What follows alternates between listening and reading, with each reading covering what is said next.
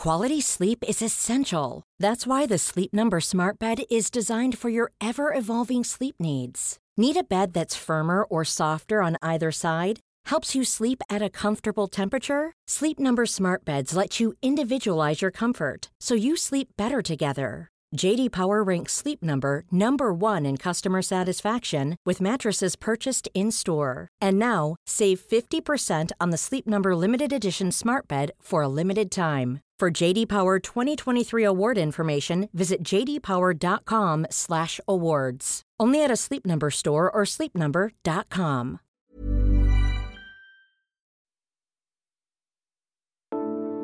It was January 1973 in Washington, in what would be a momentous month. On January 20th, Richard Nixon and Spiro Agnew were sworn in for their second term. Two days later, the Supreme Court decided Roe v. Wade, establishing the right to an abortion. By the end of the month, America had signed the Paris Peace Accords, marking the end of the war in Vietnam and abolishing the military draft. But January 1973 also saw an event that was less momentous, but important nonetheless. A young father became a senator, just weeks after his wife and daughter had been killed in a car accident. Joe Biden took his oath of office in the hospital where his son Beau was still being treated. He was 30 years old, the sixth youngest senator in American history. So began his political career. Now, 50 years later, Joe Biden is president and facing a referendum on his record and his party. With 11 days to go until the midterm elections, I'm Charlotte Howard, and this is Checks and Balance from The Economist. Each week, we take one big theme shaping American politics and explore it in depth.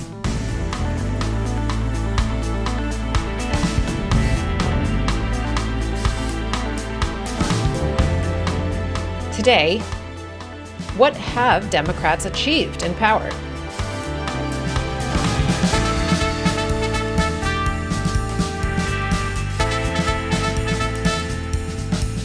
For two years, Democrats have held a political holy grail control of the presidency and both chambers of Congress. The midterms will, most likely, put an end to that. Divided government is going to make Joe Biden's agenda much harder to pass. What will the legacy of the Biden years be?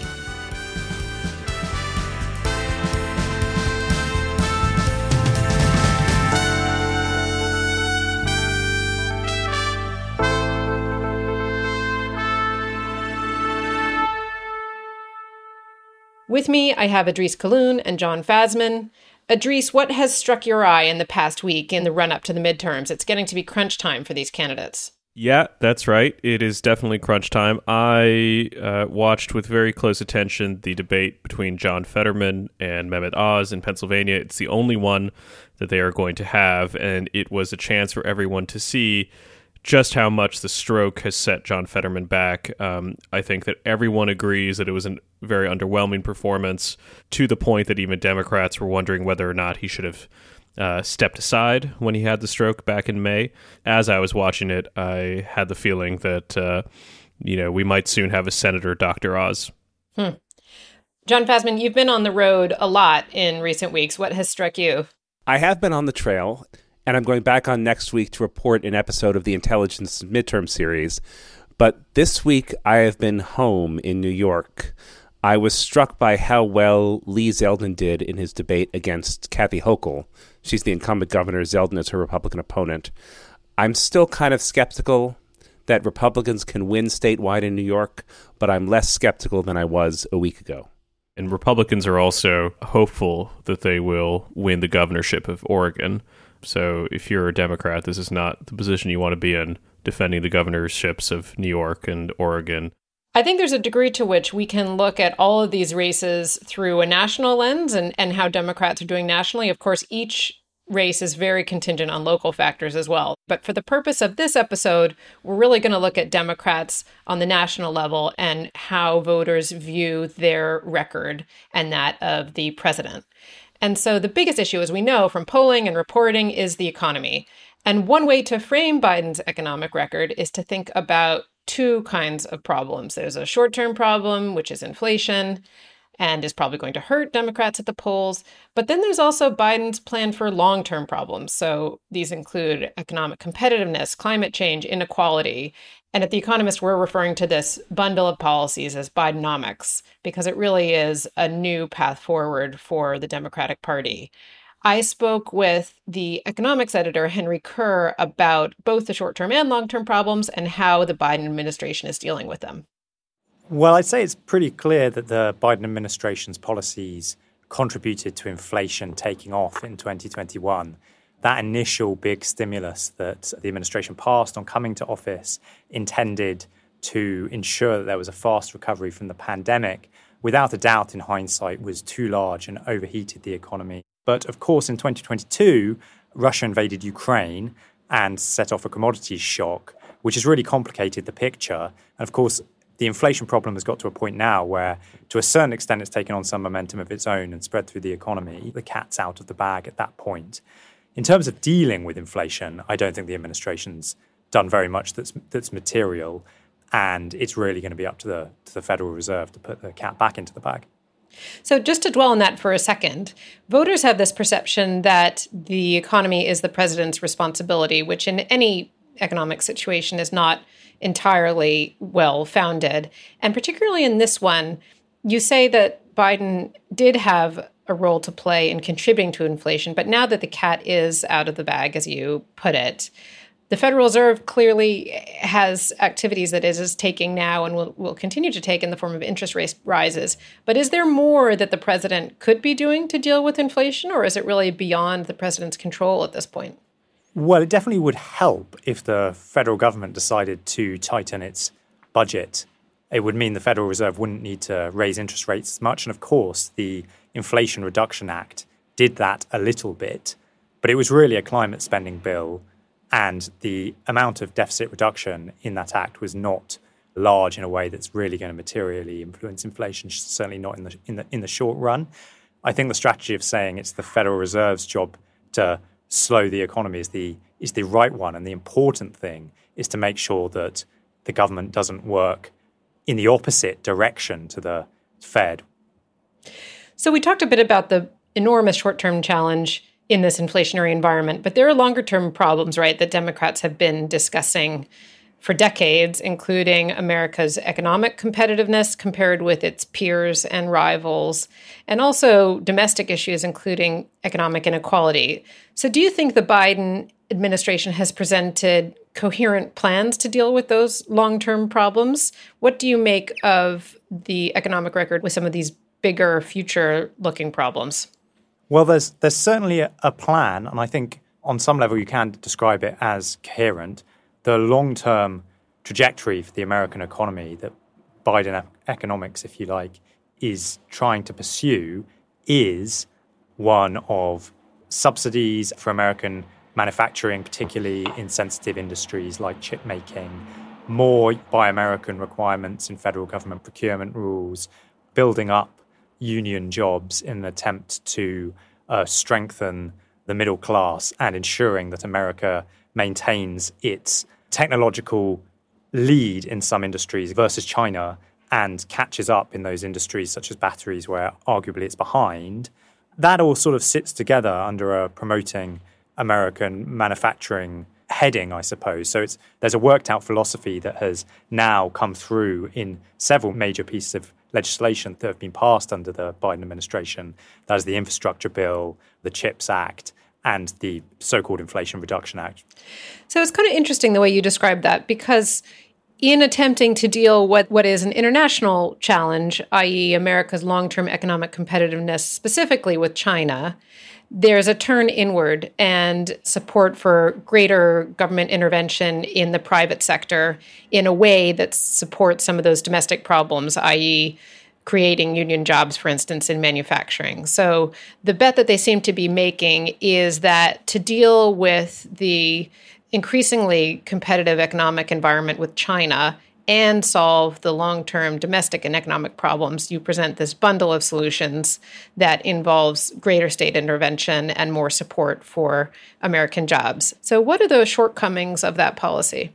I think the danger with that protectionist prism through which everything else goes is that it both makes policies less effective and, on the international scale, aggravates allies and makes the world economy less efficient and makes allies less less likely to themselves both decarbonize and successfully outrun China. And the danger is that even among America's allies, everyone turns inward, engages in an inefficient race to subsidize their own domestic industry, which wastes money and also makes the whole project of trying to ensure security of the supply chain more expensive than it needs to be and therefore less likely to happen. So there's a trade off here between achieving your goals and achieving them through protectionism. Is there rolling back from this, or do you think the direction of travel is quite clear?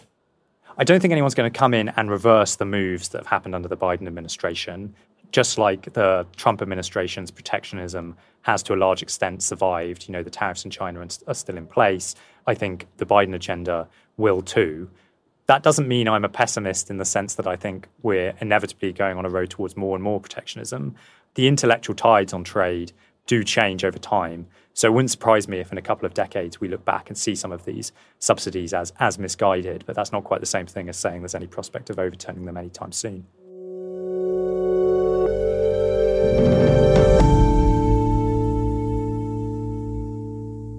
Idrees, in listening to Henry, it's interesting in the way that we can assess Biden's economic record, right? Because there's the ideal policy as we would design it, and then there's the politically possible policy, which is the bet that the Biden administration made.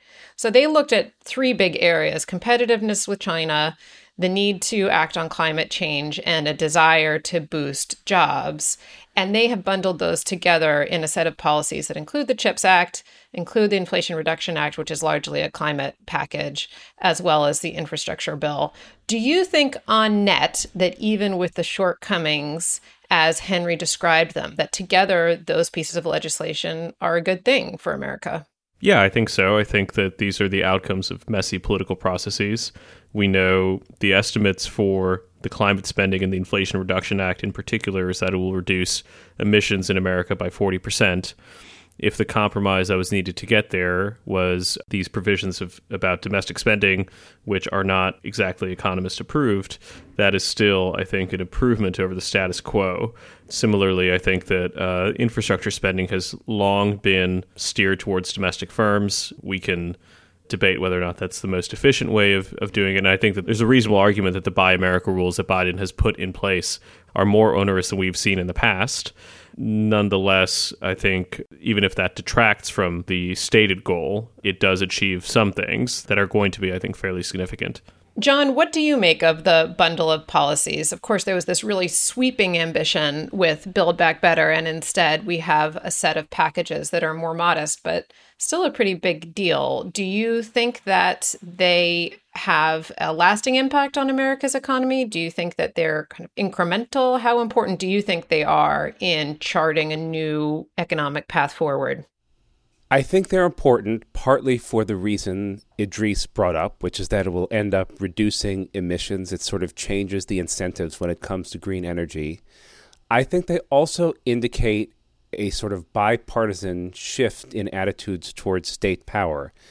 In the same way that Trump's protectionism survived into the Biden administration's more sort of dirigist style, I think Biden's dirigism will survive into the next Republican government because both parties seem far more comfortable with using state power, whether that is toward industrial policy, as the Biden administration is doing, whether that's towards sort of socially and politically coercive ends, as Ron DeSantis and Republicans are doing. I think that this sort of policy is going to be a lot more common from now on. I think you're right on that, Jon. I've been struck over the years with the way that Jake Sullivan, in particular, who is very senior within the Biden administration as the national security advisor, the way that he has spoke about the integration of domestic policy and foreign policy and the integration of economic policy and foreign policy, which in some ways is kind of obvious, but the way that the Biden administration has interpreted that in practice is really novel. So back in 2020, Sullivan, when he wasn't in the administration, was writing in foreign policy. He said, advocating for industrial policy, broadly speaking, government actions aimed at reshaping the economy was once considered embarrassing. Now it should be considered something close to obvious. And I think that's a pretty good summary of the way the mood has shifted within Washington and increasingly within both sides of the political spectrum, along the political spectrum, that you have more support for governments that are involved in big investments. And I think the question about whether it's effective or not will really be answered in the coming decade. And one thing that Sullivan called for before he was part of the administration was that that industrial policy would be coupled with a new framework for international cooperation, including progress on trade. And it's really in that latter half of the policy where the administration has fallen short, essentially giving up on trade. Idrees, are there any other aspects of the Biden administration's record, whether it's on abortion or any other regulatory reform that you would highlight as important? Well, just if, if we stick to economics, what I've seen on the campaign trail is very little mention of the American Rescue Plan. I think people know that talking about all the spending you did is not a very uh, sane strategy for Democrats at the moment. What they do emphasize are some of the cost saving measures in the Inflation Reduction Act on prescription drugs, which uh, out of pocket costs have been capped for. Insulin prices uh, is another thing that people emphasize. And in some cases, I see people talk about the student loan forgiveness program, which Biden didn't do through legislation. He basically unilaterally said that he would be forgiving between ten thousand and twenty thousand dollars of student loan debt for you know middle class families if you apply a generous definition to that.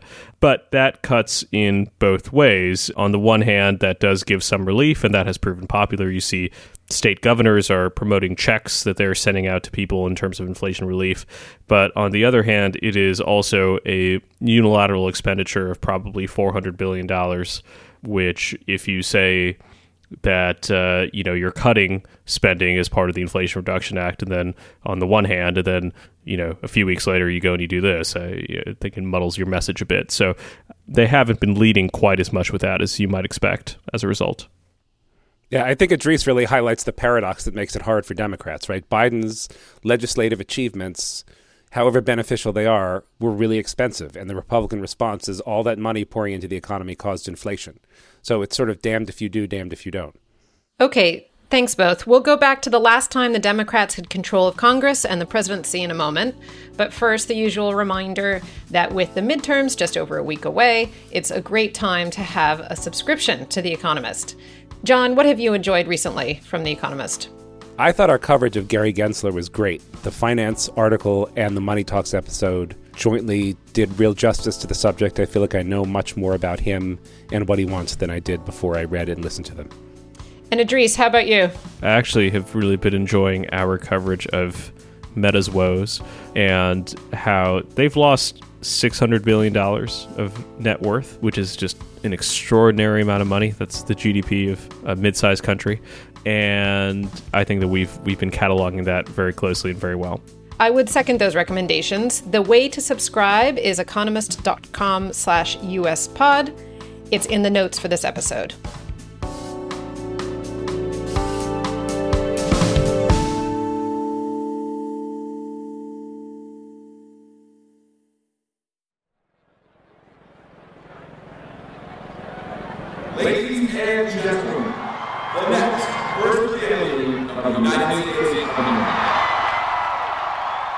In Chicago's Grant Park, on an uncharacteristically warm November night, Barack Obama strode out onto the stage, his family by his side.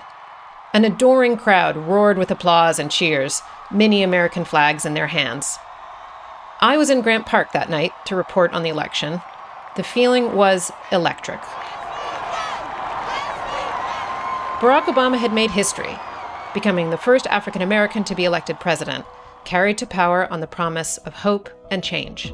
And where we are met with cynicism and doubt, and those who tell us that we can't, we will respond with that timeless creed that sums up the spirit of a people. Yes, we can. Thank you. God bless you. And may God bless the United States of America. And he was popular. For his first six months in office, his approval rating was in the 60s. Expectations were sky high. He had healthy majorities in the House and Senate. His presidency, his supporters declared, had the potential to be transformative. ladies and gentlemen, the President of the United States of America, Barack Obama. Obama got plenty done in those first two years, most notably the Affordable Care Act. It was a big effing deal, as his vice president put it, in a moment that probably wasn't meant to be caught on mic. There was also the stimulus package to help Americans recover from the financial crisis, as well as bank reform and the bailout of the auto industry. But Republicans chafed at Obama's presidency. The Health Care Act polarized voters, and the Tea Party was ascendant. Democrats lost the House in the 2010 midterms, and there was divided government for the remainder of Obama's presidency. Republicans now controlled the House, and they were not in the mood to be cooperative. It's one of the few regrets of my presidency that the rancor and suspicion between the parties has gotten worse instead of better. For many, the opportunity of the 2008 to 2010 Congress had been wasted. Those critics would say that Obama spent too long negotiating with Republicans to try to win their support for the Affordable Care Act, but in the end, no Republican voted for the final bill anyway. With so much capital spent on healthcare, Democrats failed to make progress on climate change, abandoning their cap and trade bill, and Obama himself said he had regretted not closing Guantanamo Bay on day one. Immigration reform remained only theoretical. Now, there's been a lot of misleading talk, which is no surprise, I guess, about what I'm proposing in my Build Back Better agenda. It's not a short term stimulus, it's a long term investment in American families. Joe Biden wasn't the only Obama alumnus who returned to the White House in 2020. Many staffers had been veterans of the Obama administration. The failure of the sweeping Build Back Better bill, which encompassed everything from the social safety net to climate investments, could be seen as overlearning the lessons of Obama's first two years. The 44th president may have been too cautious, too slow, too hopeful that he could work with the opposition. The 46th president, in contrast, tried too much too quickly. In the end, Joe Biden's successes of the past two years have been the result of negotiation. For instance, with fellow Democrat Joe Manchin on the Inflation Reduction Act, and with Republicans on the CHIPS Act and gun control. Together, those bills are surely less expansive than Joe Biden hoped, but accomplishments nonetheless. Jon, how much do you think that the experience of the Obama administration has shaped the strategy of the Biden White House? My initial reaction is to say not nearly enough. I think the lesson of the Affordable Care Act was that Republicans were not negotiating in good faith. That is, I don't think there was any compromise worth the bill that they would have been happy with, but they did drag out negotiations. I think Biden has an old fashioned faith in bipartisanship, which is commendable as far as it goes. I'm just not sure it goes very far. So he did try to do a lot. He tried to do a lot very quickly. Perhaps that's a lesson learned from the Obama administration. But he did reach out to Republicans in a way that I think reflects quite well on him. I think that Barack Obama underplayed the 60 vote Senate that he was given in 2008 and Joe Biden overplayed the 50 vote Senate that he was given in 2020. I think that the American Rescue Plan, which spent $2 trillion, which is, I mean, if, if he had been able to spend that on things that weren't basically a sugar rush to the economy, like stimulus checks, like $300 billion going to states whose budgets really didn't need it. I mean, that, that could have been very useful money. I mean, we're talking about the kind of transformative impact that $330 billion of climate subsidies will have, and, and those are significant. But imagine if some of those trillions had actually been devoted to an even greater expenditure. I think that that would have been really significant. And, you know, initially in the honeymoon phase, there was basically Democrats weren't listening to anyone who said that this was too big, including critics from their own party, like Larry Summers, who warned that this would trigger inflation. And uh, once that happened, I think that they tried very hard to, again, do a maximalist bill in the form of Build Back Better, initially pitched at something like $4 trillion. And the result was a lot of wasted time before we got something that was whittled down to the size that it is. I, I think it's it's actually, you know, given how hard it is to get legislation through, it's a serious uh, menu of accomplishments that they can present. Inflation makes it awkward to talk about all the spending that you did, but I think that they could have achieved more had they been a bit more sensible and a bit more realistic about the kinds of majorities that they were working with and learned that Joe Manchin was not going to yield a lot sooner than they did given what they have achieved and what they haven't going forward, if Democrats were to retain control of the Senate, I think they'll most definitely lose the House. But what do you think realistically they could have on their agenda? Well, I, I think if they lose the House, then you know the agenda is largely done. The Senate will mean that they're able to confirm Supreme Court justices, but um, on, in the realm of economic policy, I think that the you won't get. Uh, expansion of the safety net like Joe Biden originally hoped because the House of Representatives isn't going to pass it. I think that the importance of Democrats keeping the Senate in terms of economic policy is that they will act to prevent bills that Joe Biden doesn't want to get to his desk from getting there, if that makes sense. The House will pass all sorts of uh, messaging bills. The president will have to negotiate with them directly, probably Speaker Kevin McCarthy. But if the Senate stops those bills from getting through, it forces the Republicans to moderate a bit. That'll be a, a, a, useful influence for them. But, you know, in terms of actually enacting what is left of the Biden agenda, I don't think that they'll be able to do that if the House remains in Republican control. Yeah, I broadly agree with you on that, Idrees. And we'll be back in a moment to hear what voters think about all this.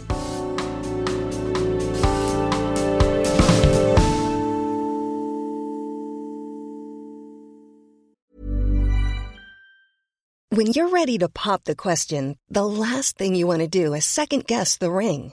At Bluenile.com, you can design a one of a kind ring with the ease and convenience of shopping online. Choose your diamond and setting. When you find the one, you'll get it delivered right to your door. Go to Bluenile.com and use promo code LISTEN to get $50 off your purchase of $500 or more. That's code LISTEN at Bluenile.com for $50 off your purchase. Bluenile.com code LISTEN. We've spoken about the scope of legislation passed and how much it could reshape America's economy. But there's also the very important question of how much these legislative achievements will actually help Democrats when voters go to the polls. Our colleague Stevie Hertz visited a town where residents have already seen the impact of Democratic control in Washington. Nestled among the autumn foliage and strung between telephone poles Something new has come to Dawn and Lou Calderulo's home the internet. The main feed is all along the road, and then the drop comes to here. Until a few weeks ago, their house in Sandwich, New Hampshire didn't have access to the internet. Carriers simply didn't reach them. After the fibre optic cable drops down from the telephone pole, it runs under the Calderulo's drive to their back door. To get there, that last step, they had to break a sweat. So we put on our gloves and got our shovels and, and ourselves. Yeah. I wouldn't do it again, but. Uh, Sandwich is about an hour north of Concord, New Hampshire's state capital, in the foothills of the White Mountains. It's so thinly populated that cable has never been installed. Those who could get the internet got it through satellites or DSL, over copper telephone lines at speeds barely faster than old dial up. Checking email was possible, Zoom meetings less so. My name's Julie Dolan, and I have lived in Sandwich for 35 years. I got into this broadband business about four years ago because the service here in town is so poor. And I needed something to do after being a retired veterinarian other than killing my husband. So I figured I'd better find a job, and so that seemed pretty good. Now, Dolan is chair of the town's broadband committee.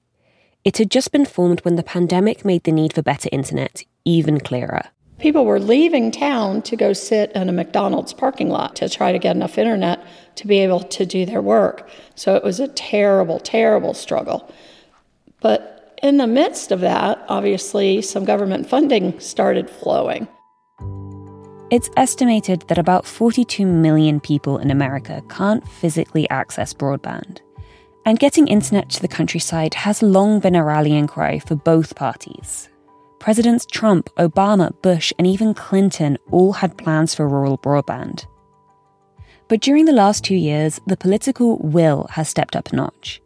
And Sandwich was part of that. We were able to secure some funding. Certainly, this would not have happened without government assistance. The first opportunity came with the CARES Act under Donald Trump. But under the American Rescue Plan and the Infrastructure Investment and Jobs Act, funding was supersized, with $85 billion explicitly allocated for internet access. It takes time to filter down, though. We kept calling and writing and pestering and badgering and going to board meetings, which was, I mean, I had to do that all from the Moultonborough Library. Once the, once the pandemic loosened up a little bit, I, I had no internet at home, so they keep telling me I'm tenacious. That was their word for me. I, I think it was pretty nice. I think they might have another word in mind. But the Biden era funding was still taking too long. So Dolan and her tenacious committee essentially did an end run around the US government. They managed to get federal money through an economic development organization and in an earmark secured by local Congressman Chris Pappas. The rest was stumped up by the New Hampshire Electric Cooperative, the internet service provider. In total, it cost about $4 million to bring broadband to Sandwich. If everything goes to plan, the whole town should have access to high speed internet by Thanksgiving.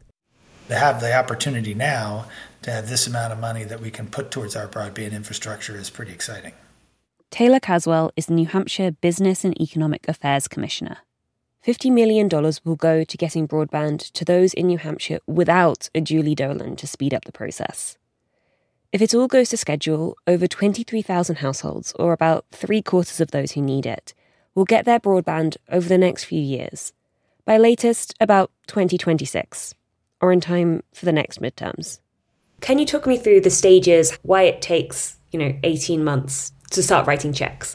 I thought you were going to ask me how did you do it so quickly. Um, this has been quite a process, and in fact, we've we've had to work with U.S. Treasury to come up with what we were looking to do uh, with these funds. Have them review that, make sure that it. Back in Sandwich, Jim Hambrook, the local land surveyor, has been using his new broadband to download FEMA flood maps. They're very big files. This time, it just went went right through, and I was like, "Wow, this is fast." The tiny town is an advert for New England charm, complete with white clapboard houses and an 18th century church. In October, it's peppered with campaign signs. The race for New Hampshire's 1st district, where Sandwich sits, is likely to be tight, and the election for the Senate seat in the state has been closely watched. But when thinking about broadband, Hambrook doesn't really connect it to those politicians, but rather the local activists, like Dolan. I heard this kind of thing a lot. Because even in Sandwich, where the Democrats' policies have actually already started to have an impact, the legislation that brought it still seems remote.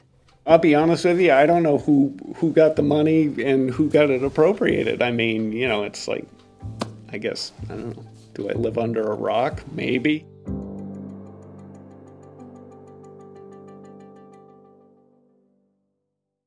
So, Idrees, in your reporting, how do you see these bigger economic issues, both in the short term and long term, playing out on the ground?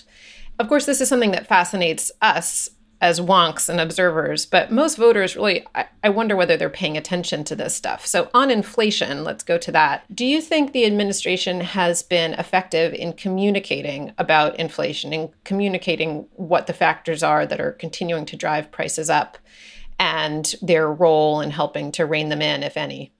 I would say no.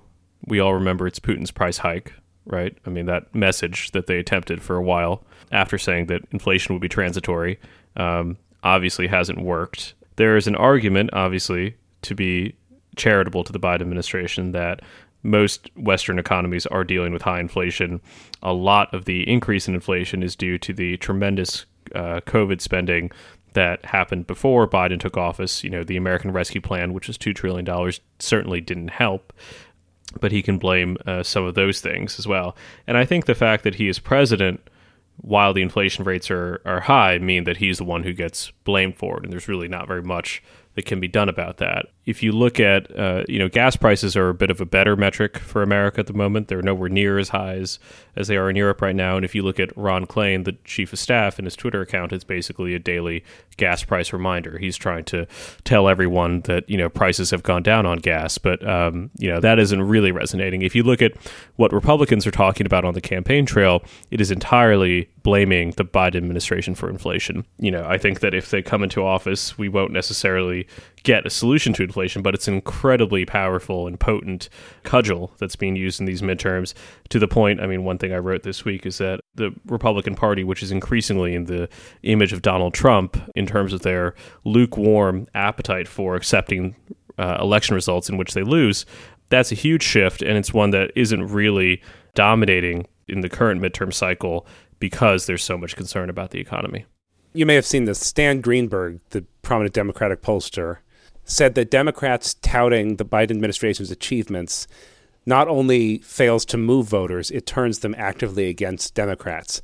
And that makes sense when you think about it, right? If you're hemorrhaging money for food and gas and now heating, you don't want to be told, look at all we've done for you, you ungrateful jerks. You want to be told what they're going to do for you. And that's just a much easier argument structurally for Republicans to make right now because they're out of power than it is for Democrats. Jon, let's stay with you for a second. You have been in Georgia recently. Can you tell us a little bit about what Georgia voters were interested in, what they were talking about, and to the degree that they were paying any attention to some of the issues that we've been debating on this pod so far? So I was in Georgia to do a segment on swing voters.